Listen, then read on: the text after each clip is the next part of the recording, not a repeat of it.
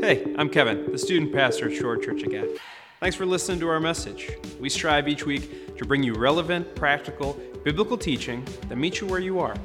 To find out more about us or what's going on at the church, head on over to scog.com or download the app. Hope you enjoy the message. It's good to see you this morning. Uh, Kevin mentioned that uh, I'm speaking for the next couple of weeks, and I'm a regional pastor. And I know a lot of you might wonder what is a regional pastor. Um, I don't know. I've been doing it for 12 years, and I don't have a clue. Uh, what I help churches that are in transition, that are in conflict. Today, after church, I leave for uh, a congregational meeting uh, somewhere else in the state that uh, has has just had to dismiss a pastor. So I deal with all of those kinds of things. But then I get to do things like this to stand in the gap for pastors who are on Sabbath or on vacation or rest, uh, consult with churches, do a lot of that kind of stuff. Um, I wanted to know what do you what do you all keep your thermostats at in at your house? 70, 74? Thank you. Thank you. I hear 70. Do I hear 69? 69. Do I hear 68? 68. 68. Can so so Yvonne is comfortable. Can we turn the thermostat down a little bit? I am I am like wet and I, I didn't stand up or anything. For those of you who are watching online, I just want you to know you are thankful. You need to just be thankful because it is like it's like really really warm. Are we not giving enough or what? Wow. Are, are you guys hot? Nobody's moving to the thermostat. Move to the thermostat. Turn this thing on. I, let me tell you something funny. When we used to have, when we were here uh, several years ago, Paul, you may remember this, but several years ago, we used to have a room back there and there was a thermostat on the wall, and people kept messing with this thermostat. And, and it was making someone angry. And so we put a dummy thermostat on the wall. It wasn't hooked up anywhere. Because people, when they came into church, they just felt like they controlled the thermostat, like much like I just did. And, and so people would come in and say, oh, it's hot in here, you know, and it didn't work. It was, yeah, it was just, it didn't even work. It was like, it was, I, I guess that was not very honest, was it? but, but yeah, it worked for a while. Uh, but um, people like Perry Ackerman love that. Uh, so, all right. Did you notice uh, one of the songs that we sang today talked about, I think Eric was leading it, we talked about a battle. So when I fight, I fight on my knees. The battle belongs to you. You shine in the shadows, you win every battle. So when we come to church, why are we talking about like battles and fighting and and wrestling with the enemy? Songs from the earlier generation, uh, like like I would know, uh, songs like this one. Ray, you'll know this one. Some, some of you might remember this one. Forward, forward is our battle cry. Onward, onward to our home on high. We will conquer for the Lord or die. Forward, forward, press the battle on. Good song. I'm on the winning side was another one. Uh, Onward, Christian soldiers. Most of you would know that one. Onward, Christian soldiers. Press the battle on. Overcomers. We are overcomers. The language of many of our songs currently and previously the language of our songs and, and frankly, scripture talk about a battle. And I think we, it's important for us to be aware of the battle. The scripture talks about um, the, the armor of God, um, how, we, how we should put on the armor of God. It's pretty clear if you've been around the church very long at all, there's this battle that we talk about, a struggle that we talk about. Um, I think it's fair to say that we all have missteps, we all have failures. Uh, from time to time, there's sin in our journey. But It is God's desire for you to experience his good, pleasing, and perfect will. We'll talk about that in just a minute. The battle will change as we mature in Christ. So, the battles that I faced when I was in my 20s are very different from the battles that I face in, in my uh, middle 50s, right? I mean, I still, some of the battles are still the same. Like, I still battle insecurities from time to time. I still battle people pleasing, pride, envy. It's the values of this world bombard us every day. And as we mature in our age and in life, the battles change. What we battle with changes. Um, for instance, Lisa and I, I mean, what we used to fight about when we were young, that we don't fight about that stuff anymore.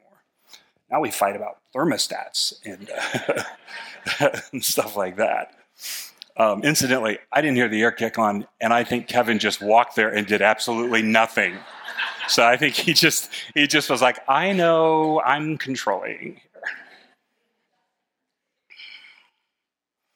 Um,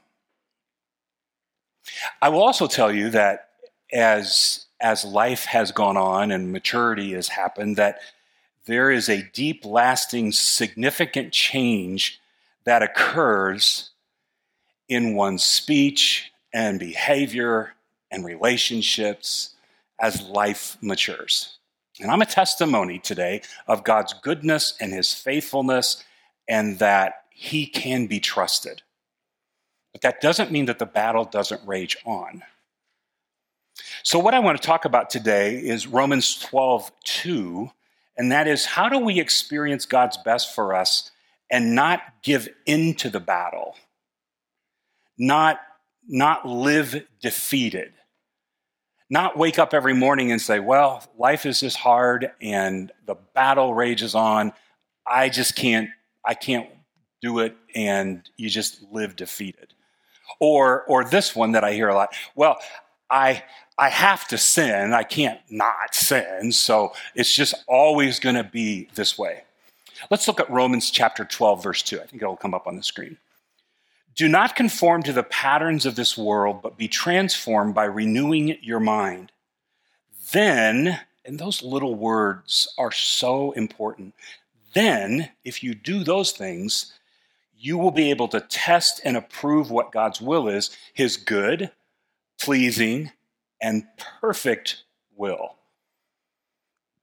In, in that translation, there are 18 words at the beginning, 19 words after the, the uh, word then. Do not conform to the patterns of this world, but be transformed by renewing your mind. That's 18 words. Then we have the word then, and then another 18 words. You will be able to test and approve what God's will is, his good, pleasing, and perfect will. God's good, pleasing, and perfect will is waiting for you. God's good, pleasing, and perfect will is waiting, are waiting for you. Those last 19 words can describe your life when you learn to do the first 18 words. So, so in order to, so to, in order to discover God's good and pleasing and perfect will for our lives, we have to be able to do the first 18 words. If we're going to get to the last 18, 19 words, we have to do the first 18 words. And that's what I want to talk about. How do we experience his good, pleasing, and perfect will in your life. The reason I, I started talking about battle uh, this morning is very important. If we don't understand that we are in a battle, if we don't understand that there is an enemy, if we don't understand that where the battle is fought, we are destined to spiritual frustration, discouragement, and failure. And that's why, that's why we see so many uh, people who have followed Christ for a long time and they're living beneath the privileges that God has for them because they haven't learned to do the first 18 words and they just give up on the last 18 words. We have to know that there is a battle going on, it's very real. Um, Ephesians, Paul says in Ephesians chapter 6, verse 12, for our struggle is not against flesh and blood, but against the rulers, against the authorities, against the powers of this dark world, and against the spiritual forces of evil in the heavenly realms. You, you have an enemy of your soul. You have an enemy of your soul, and his goal is to destroy your life. The enemy wants to destroy your relationships. He wants to destroy your testimony in Christ. Aren't you glad you came to church to be encouraged today? Satan is the architect of evil in this world. And we're going to get to the redemptive side of this pretty soon. So just hang with me. One of, one of Satan's uh, uh, techniques in this battle is he takes things that are beautiful and he twists them just enough to trip you up. He wants to destroy every chance you have to discovering the good, pleasing, and perfect will for your life. Satan's tactic is to take something beautiful and good and twist it just enough so that it becomes sin. Example love and marriage. Love and marriage, I think we would mostly agree. It's a wonderful thing. There may be a few people that would challenge the marriage thing, but for the most part, all of us would agree in this room that love and marriage is a wonderful thing.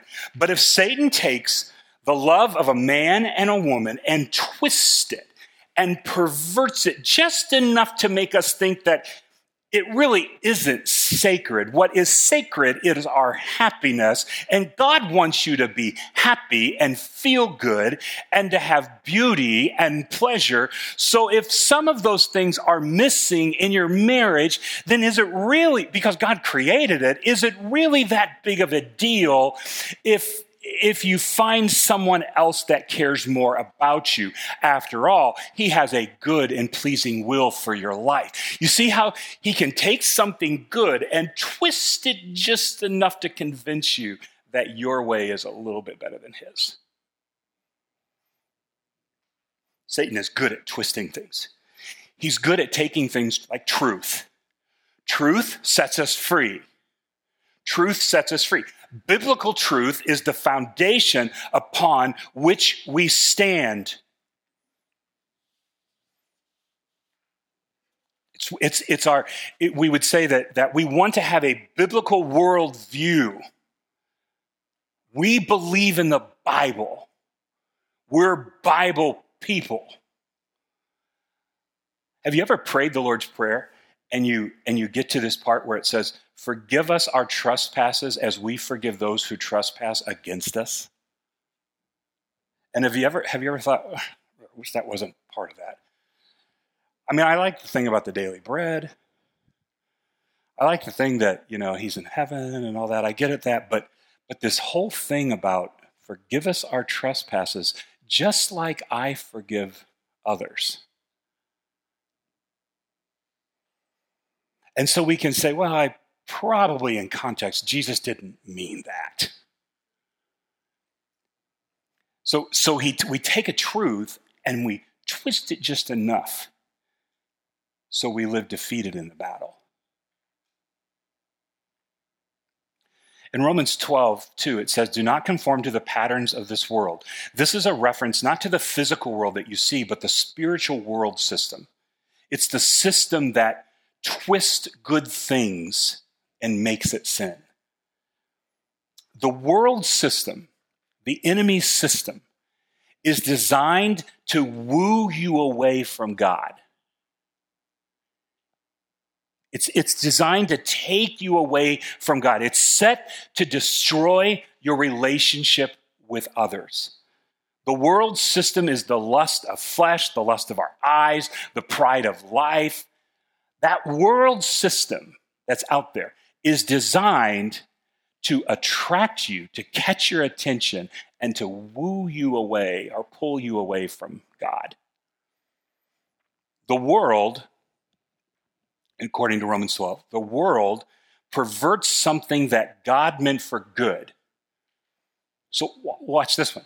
We take the beauty of God's creation in all the different ethnicities there are, the beauty of God's creation and all the races there are, and we twist it so that one race feels superior over others.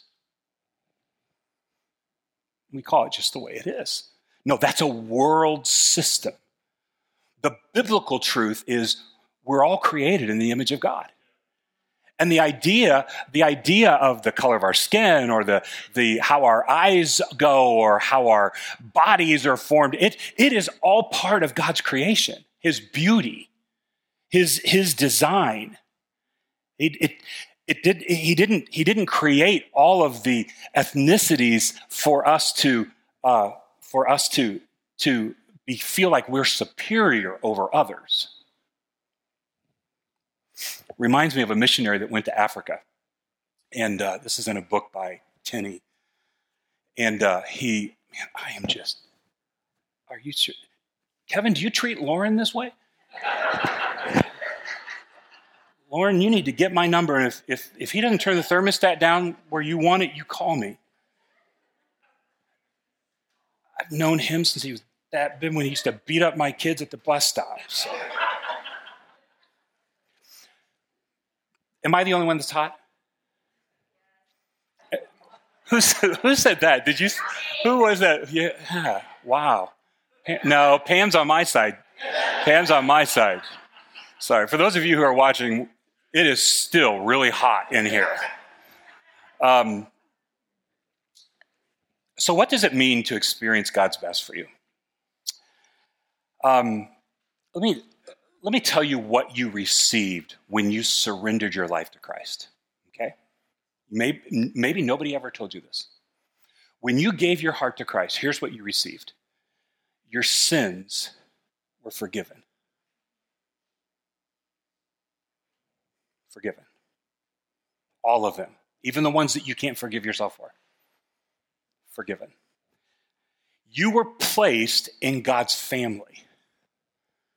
You were, you were taken, you were taken from, from the family of the world system and you were put into the church.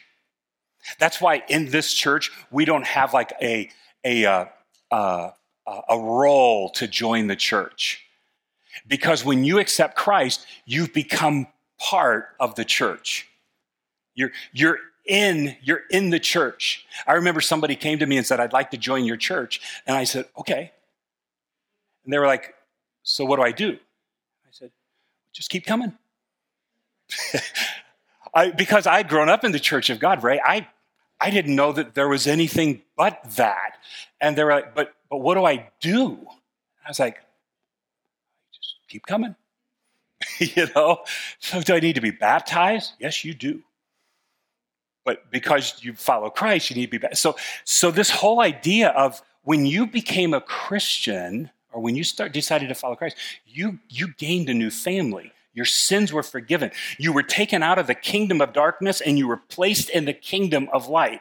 You became a son or a daughter of the living God, solely based on God's mercy provided to you through the work of Jesus Christ on the cross. Pastor Jared would say, sin is awful. Our sin is horrid.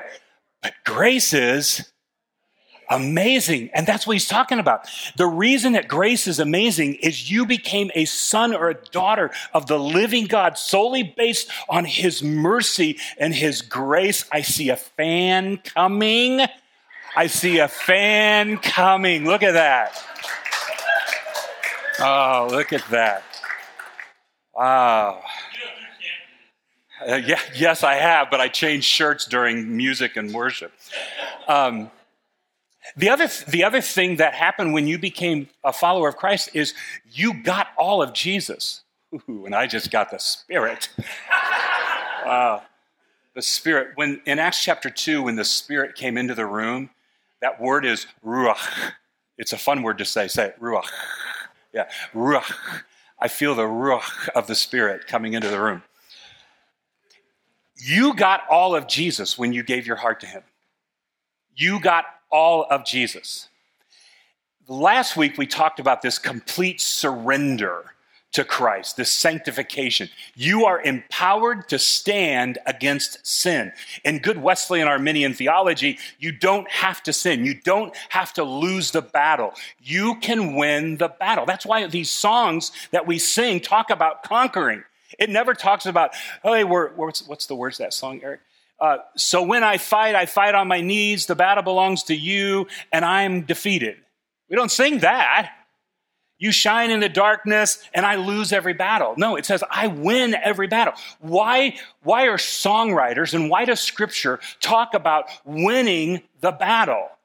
Because the Holy Spirit that is inside of you empowers you to make the right choices, to live by truth, and to walk in obedience to Him. When, G- when Jesus left this earth, he said to the disciples, Hey, I have to go, but don't fear because I'm going to send the Holy Spirit back to you. And when I send the Holy Spirit back to you, I'm going to do that, and you're going to do greater things with the Holy Spirit inside of you and not just me being next to you. Have you ever read that and thought, I'd rather have Jesus? I'd rather have Jesus. Well, look, what Jesus is really saying is, I'm going to go away. I'm not going to be next to you. I'm not going to be next to you anymore. I'm going to go away, but I'm going to send the Holy Spirit, the Ruach. I'm going to send the Holy Spirit, and He's going to be in you. So, would you rather have Jesus next to you, or would you rather have Him in you? And the, and the Spirit of God is in us. You can experience God's best for your life, but you have to understand that there's an enemy that uses the world system to trip you up, but the Holy Spirit is in you and empowering you to make the right choices so you don't have to be defeated. The whole temptation of Jesus in the wilderness is Satan attempting to trip Jesus up with good things, but he twists them into wrong things. So, like, what would have been the big deal if Jesus would have said, uh, like, when he said, "Hey, turn these, turn this stone into bread," because he was hungry? What's the big deal about that? What was the big deal about it? Well, the idea was it was a good thing. It would have been a fine. It would have been okay, but it wasn't what that that wasn't what the purpose of Jesus being in the in, in, being tempted in the wilderness and fasting and praying was all about. So, so what do we, we're still getting to this point. What do we do? What do we do with this battle?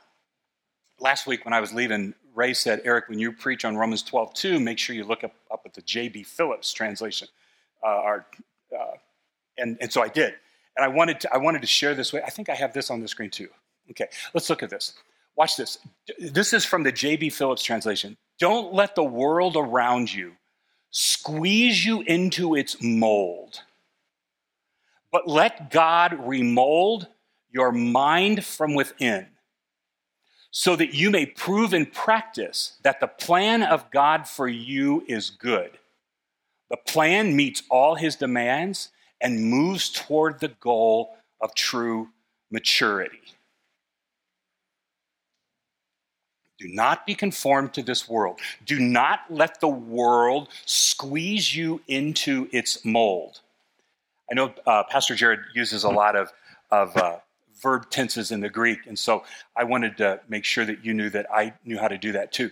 So, so, so this is passive, imperative, and present tense, okay? So this is how I would translate this. Stop allowing yourself to be molded by the influence and pressures of this world system right now. Stop it. You, have you ever seen that Robert New or uh, Bob Newhart thing when he's a, he's the uh, uh, the counselor and and his his method of counseling? Lauren, you would like to. Have you ever seen this? Oh my goodness. Um, it, his method of counseling, he said, I pretty much I can fix everything. And so somebody comes into his office and she says, just tell me what it is. And he said, okay, well, I think I can fix this. It'll be about $15. Really? Yeah, about 15 minutes. What? And he said, well, what is it? And he says, Stop it. And she says, Stop it? Yeah, stop it. Just, just stop it. that's, what, that's what the present passive imperative voice is. It's like, don't let the world squeeze you into a mold. Stop it. Stop it right now. Stop allowing yourself to be molded by the influence and the pressures of this world system, but be transformed by re- renewing your mind. That also is in the passive imperative present, which means do it right now. Renew your mind right now. Start right now to allow God to completely change your inward thinking and outward behavior by cooperating wholeheartedly, moment by moment, with the Spirit's renewing process. Then, that word then, so that you will be able to test and approve what God's will is His good, pleasing, and perfect will. Many people I know are not experiencing God's best for their life. And Romans 12, 2 is a breakthrough for you today. Do not be conformed to this world. I could also say, Paul is saying, when you're in a relationship with Jesus, you cannot have any other lovers.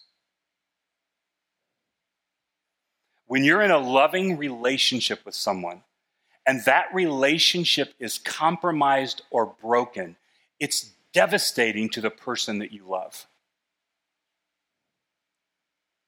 When I married Lisa, I made a covenant with her that she would be my wife. And, and for the sake of this, she would be my wife and she would be my lover.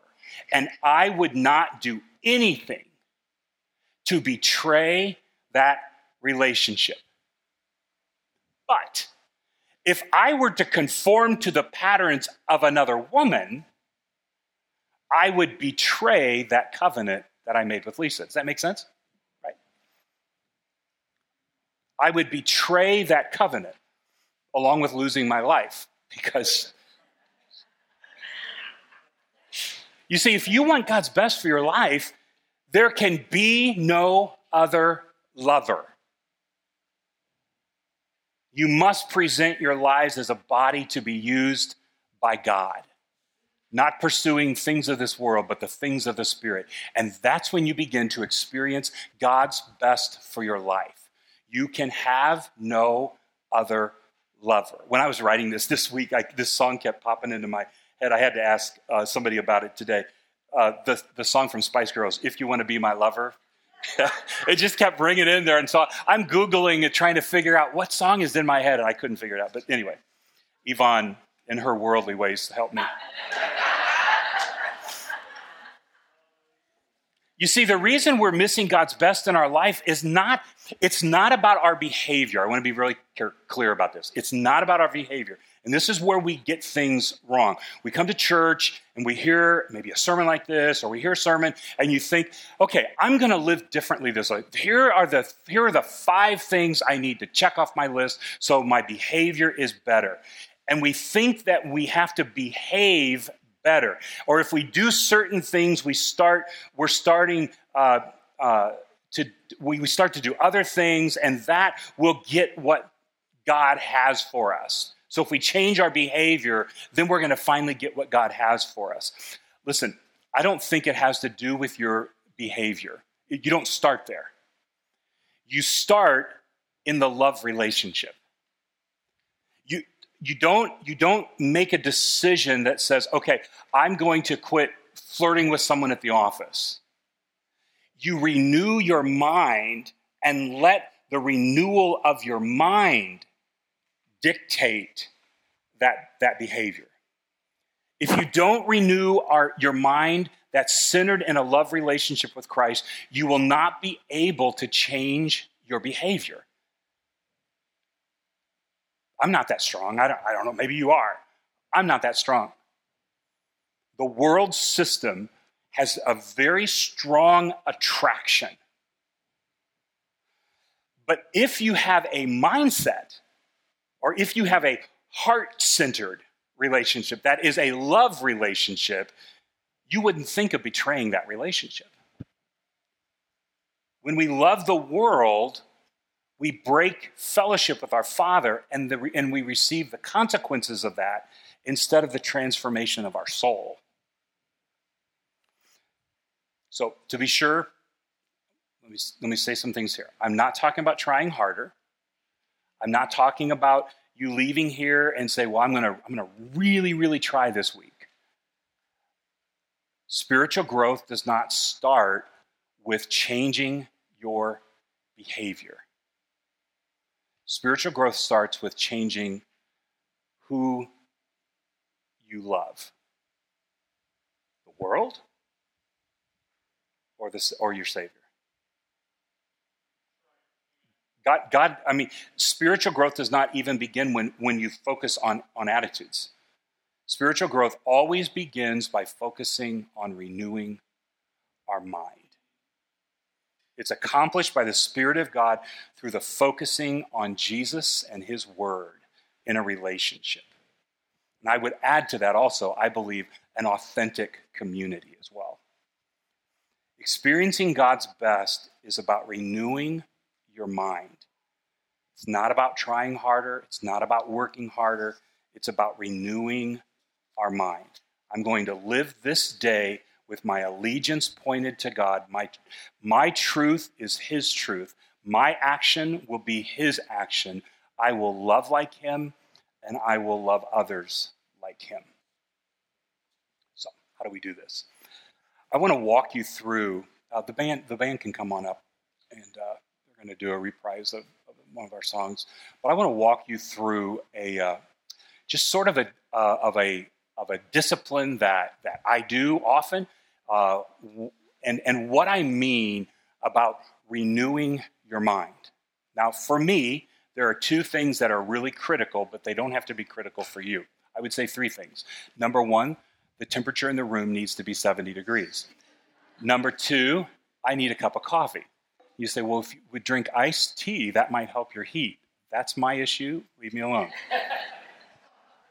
so, so with me, renewal of the mind often will start with a cup of coffee and a scripture um, and a journal.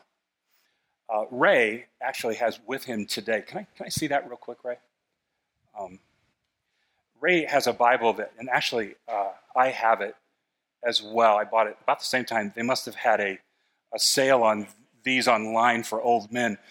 Um, but, but it's, it's the, if you can see it, it's the scripture, but on the sides, it has, it has enough for you to journal. So, so for, those, for those of you who, who uh, love to journal, and sometimes you want both in the same, this is a great, this is a great tool. Um, so when we were doing the uh, daily Bible reading through uh, the book of Romans, my whole my whole book of Romans is is detailed now in a journal form. Okay, uh, I do this for a couple reasons. I do it first of all, and some of you who were here when I was pastoring rem- might remember this. I do one Bible a year, and and when I'm when I'm with Jesus, I will have left my kids and my grandkids and maybe nieces and nephews, depends on how long I live, um, a, a piece of what God was doing in my heart at this time. So I, will leave them. I'll leave them a Bible. They're, they ain't going to get any money, uh, but but they are going to get a Bible. Um, and and I just think I just think this is a, a a great a great tool. So what I do is is I will sit with I will sit with a cup of coffee. I'll sit with my Bible, and then I will start, I will start with my mind, okay, thinking my, my head, and I will start and I will just begin. What I'm going to do is I'm going to renew my mind and I'm going to just walk down my whole body. So I'll start with my mind and I'll talk, I'll, I'll talk to Jesus about renewing my love, my words, what I listen to, um, my thoughts, I want to renew my mind and focus on Him. Then I move to my heart. and I talk, I, I'll talk to Jesus about surrendering my heart and help me to love the way he loves. Help me to see people the way he sees people. Help me to love my family. Help me to love my wife and my grandkids the way I'm supposed to love them. Then I move to my stomach. Here's, here's why I do this. I just finished a book called um, When Your Body Says No. It's amazing how, how much worry and anxiety and stress affects your stomach. A lot of diseases that we face today, doctor, doctors in the room, can, can be pointed back to the stress and anxiety, and we, and we handle it in the gut. Have you ever been really worried and, and you get and you get really where does it where do you feel it? In your stomach. Have you ever been confronted and and your your heart, your blood pressure might be going up, right? But where do you feel it when you're being confronted and you're getting in trouble by someone? You feel it in your stomach. If you've ever received bad news, what do most people do? They don't go, "Oh," they go, "Oh." Why is that? Because that's where a lot of the anxiety and the worry takes place. And so when I'm walking, when I'm walking from my mind to my heart to my gut, I am, I, I am, I'm saying, Lord, I give you all my anxiety. I give you all my worry. I give you all the things that I can't control. Then I go to my legs. My legs, that's my action. What I'm going to do today. And God, may, may, my, may, my, my actions today be pleasing and acceptable to you. And then I go to my feet, asking God to guide my direction. So here's what I'm going to do I'm going to demonstrate this for you today as if you were sitting in my living room.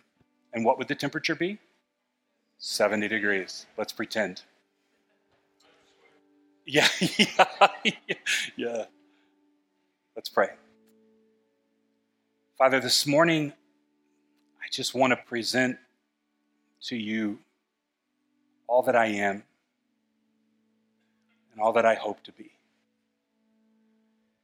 I want to start by renewing my mind.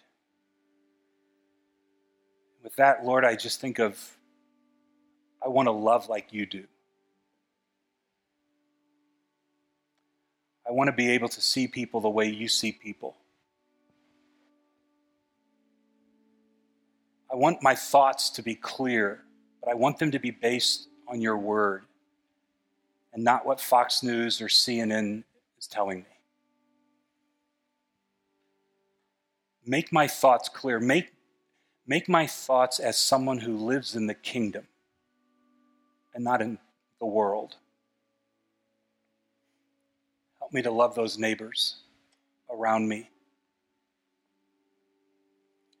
May my thoughts be honoring to you.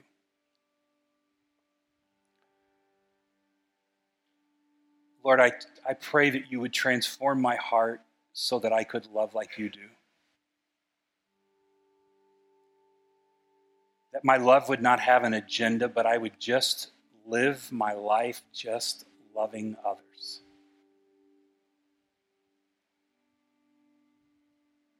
Lord, you know how much agony that my gut can carry from worry and an anxiety. All these things that I have no control over, Lord, I surrender them to you. I pray, Father, that I would remember Scripture like trust in the Lord with all thine heart and lean not on thine own understanding, but in all your ways acknowledge him and he'll direct your path. I pray, God, that I, I would not allow the worries of this world to take me down. I pray that you would sanctify my mind and my heart and my stomach and my legs. Lord, may my actions, may my actions please you. And as I go throughout this day, Father, I pray that my feet would be directed into the paths of where you want me. Lord, I pray that every interruption that comes to me today that I would be able to see it as a holy interruption, and that I would recognize you in that moment. May you be glorified and honored in my life this day. I want to experience the good and pleasing things that you have for my life. So I renew my mind and I start this day with you. In Christ's name, we pray. Amen. Thanks for joining us at church this week, and a special thanks to all those who continue to support our mission through your generosity. You too can support our mission to reach, grow, and serve our community by giving on the website or through the app. To make sure you never miss out on a message, be sure to subscribe and don't forget to hit that share button to spread the word. Have a great week.